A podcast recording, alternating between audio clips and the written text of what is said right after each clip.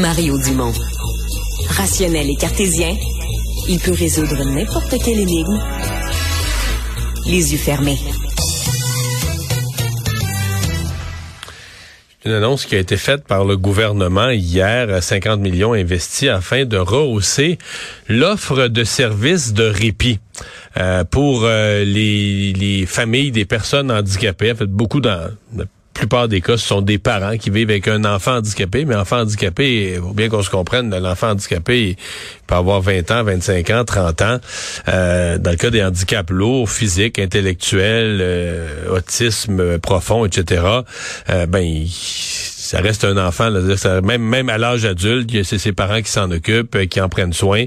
Et dans certains cas, c'est un soin quotidien, euh, du matin au soir. Alors, de donner un deux jours, une fin de semaine, je sais pas, une fois par deux semaines, une fois par mois, ça devient pour les couples, pour les familles, une question de survie, quelque chose que je... J'en ai quand même quelques personnes dans mon entourage qui reçoivent ces services-là.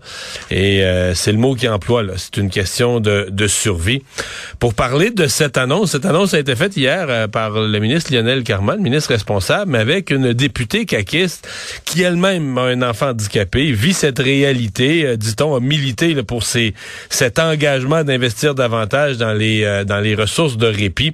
Marilyn Picard, la députée caquiste de Soulanges, est avec nous. Bonjour, Madame Picard. Bonjour Mario, bonjour tout le monde. Vous étiez fière de cette annonce hier?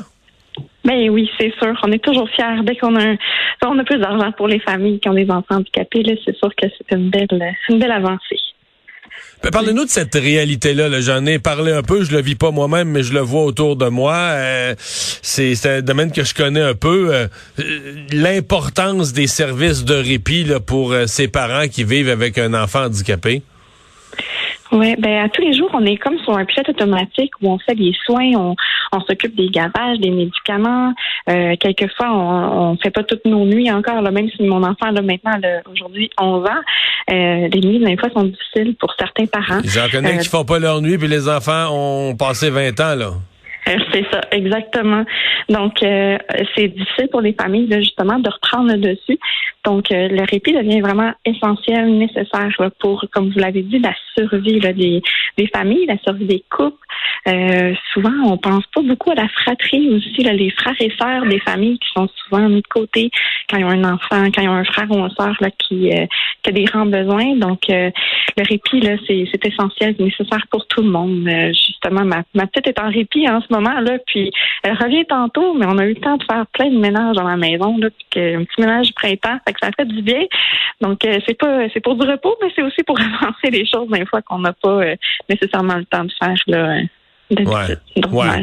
C'est euh, est-ce qu'on est bien équipé? C'est, quand même quelque chose de pas si connu. J'ai l'impression qu'il y a une part de la population, puis euh, grand bien leur face, ils n'ont pas besoin de ce type de service-là. Donc, on on sait pas que ça existe, ou on sait vaguement que ça existe, mais on connaît pas les ressources. Mais vous, la lecture que vous faites, est-ce qu'on est bien équipé au Québec en, ressources? Puis quand je dis bien équipé, à la grandeur du territoire, parce que des enfants handicapés, peut en avoir dans toutes les régions. Est-ce qu'on est, est-ce qu'on est suffisamment équipé?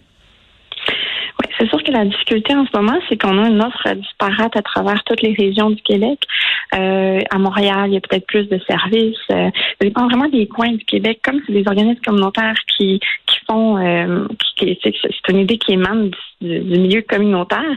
Euh, c'est sûr que là, on, on, voit des offres différentes euh, sur le territoire. Il y en a des fois qui, qui proposent du répit à domicile seulement, euh, d'autres que c'est du répit deux jours seulement. donc, c'est vraiment différent. Là. Donc, avec cette annonce-là aujourd'hui, ben, d'hier, de 50 millions sur cinq ans, on va venir à, appuyer les initiatives nouvelles, à consolider les maisons existantes pour y ait de meilleurs services et de meilleurs aussi là, meilleure place pour les familles. Hmm. S'il n'y avait pas ça, avez-vous l'impression qu'on se retrouverait vite? Parce qu'on, tu sais, des fois, tu regardes ce que ça coûte, puis je vais parler plus d'argent peut-être que, que d'humain, mais je vais parler quand même de, gestion gouvernementale puis d'argent.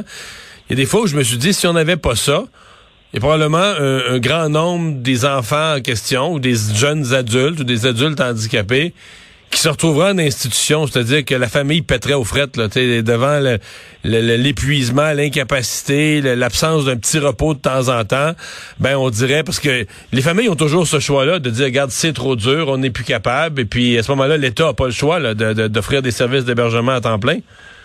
Mm-hmm. Oui, c'est sûr que c'est difficile de s'occuper d'une personne à besoin particulier, d'être proche aidant en général. Mais euh, les parents là, qui, s'occupent des enfants qui ont des soins euh, ou une condition, là, on parle aussi des enfants qui ont un trouble du spectre de l'autisme. Des fois, c'est pas nécessairement des soins médicaux, mais c'est aussi des, des, troubles de comportement que les enfants peuvent avoir. Je dis enfants tout le temps, mais il y a aussi les adultes. C'est vraiment une, une, annonce qui est inclusive. Euh, c'est sûr que les familles, s'il n'y avait pas du répit, là, ça serait vraiment, vraiment, vraiment très difficile. On, on fait le tout par amour pour nos enfants, mais euh, des fois, ça va au-delà de la tâche parentale habituelle, là, ça c'est sûr. Donc, c'est sûr que de venir aider plus les familles, là, ça l'aide à, éviter des placements. donc, 50 millions de plus euh, pour faire quoi? Développer de nouvelles places, développer de nouvelles ressources dans des villes en région qui en avaient pas encore, euh, mm-hmm. réduire le coût euh, d'inscription, parce que dans certains cas, les parents, la plupart des cas, les parents doivent payer quelque chose, un, frais. Qu'est-ce qu'on veut faire avec le 50 millions de plus sur 5 ans? Oui, on va sûrement, euh, on va euh, consolider la, la, rétention de la main-d'œuvre en, en, offrant du meilleur financement pour certains organismes. Il y a d'autres organismes qui ont des idées nouvelles, qui veulent avoir, supposons, euh, un répit pour les 21 ans et plus. Donc, on va pouvoir, avec ces sommes-là, venir les appuyer dans leur mission, dans leur, dans leur projet. Donc, élargir la gamme de services. Exactement. Puis l'objectif, c'est 500 places de plus euh, dans les quatre prochaines années. Puis euh, on a un gros coup de pouce là, pour, euh, pour l'obtenir. Hmm. L'engagement électoral qui avait été pris, c'était 100 millions. Je comprends qu'on est au, au, au, cinquième mois, au quatrième mois du mandat. Mais il y a toujours l'intention de livrer l'engagement au complet sur l'espace d'un mandat? Bien sûr. comptez sur moi. Ouais. oui, bien sûr. Ouais. Vous dites comptez sur moi. Avez-vous, euh, plus personnel, avez-vous l'impression de faire une différence? Parce que, un peu comme je le disais tantôt, c'est pas nécessairement que vos collègues, les autres députés, que les autres ministres sont pas sensibles à ça quand on leur présente euh, la réalité, mais c'est pas c'est pas un sujet si connu. Avez-vous l'impression, vous, en vous engageant en politique, en vous faisant élire, en venant, devenant député avec votre vécu, puisque vous vivez à la maison, que vous mm-hmm. contribuez à faire changer les choses?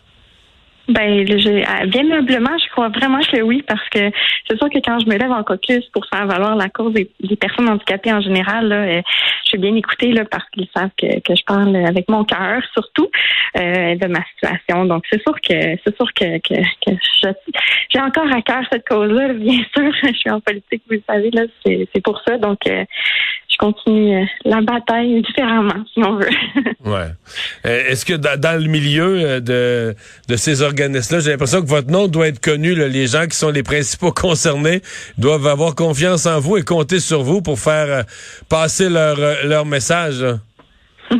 Oui, j'ai souvent des, appels de d'autres bureaux de comté là, pour pour notre expertise au bureau de comté qu'on a acquis là, ici avec euh, cette, cause-là. Donc, on a beaucoup de personnes handicapées là, qui appellent au bureau de comté, puis ils sont toujours les bienvenus. On va les aider le plus qu'on peut.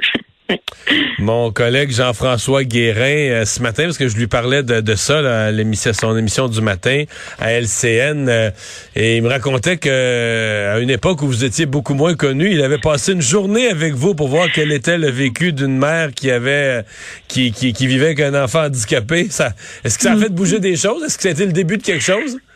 Ah ben oui, à ce moment-là, c'est en 2015, là, on a tellement fait euh, des vagues partout là, médiatiquement que ça a vraiment bien fonctionné. Des entrevues, là, comme je disais, j'avais fait à ce moment-là, là, ça a été majeur là, pour euh, pour tous les parents d'enfants handicapés. Là, ça a aidé euh, un bon 4000 familles au Québec. Là, c'est c'est pas rien. Et là, maintenant, vous êtes rendu à l'Assemblée nationale pour faire le travail, plus que de sensibilisation, mais participer aux décisions. Marilyn Picard, merci d'avoir été avec nous. Bonne chance. Merci beaucoup. Merci tout le monde.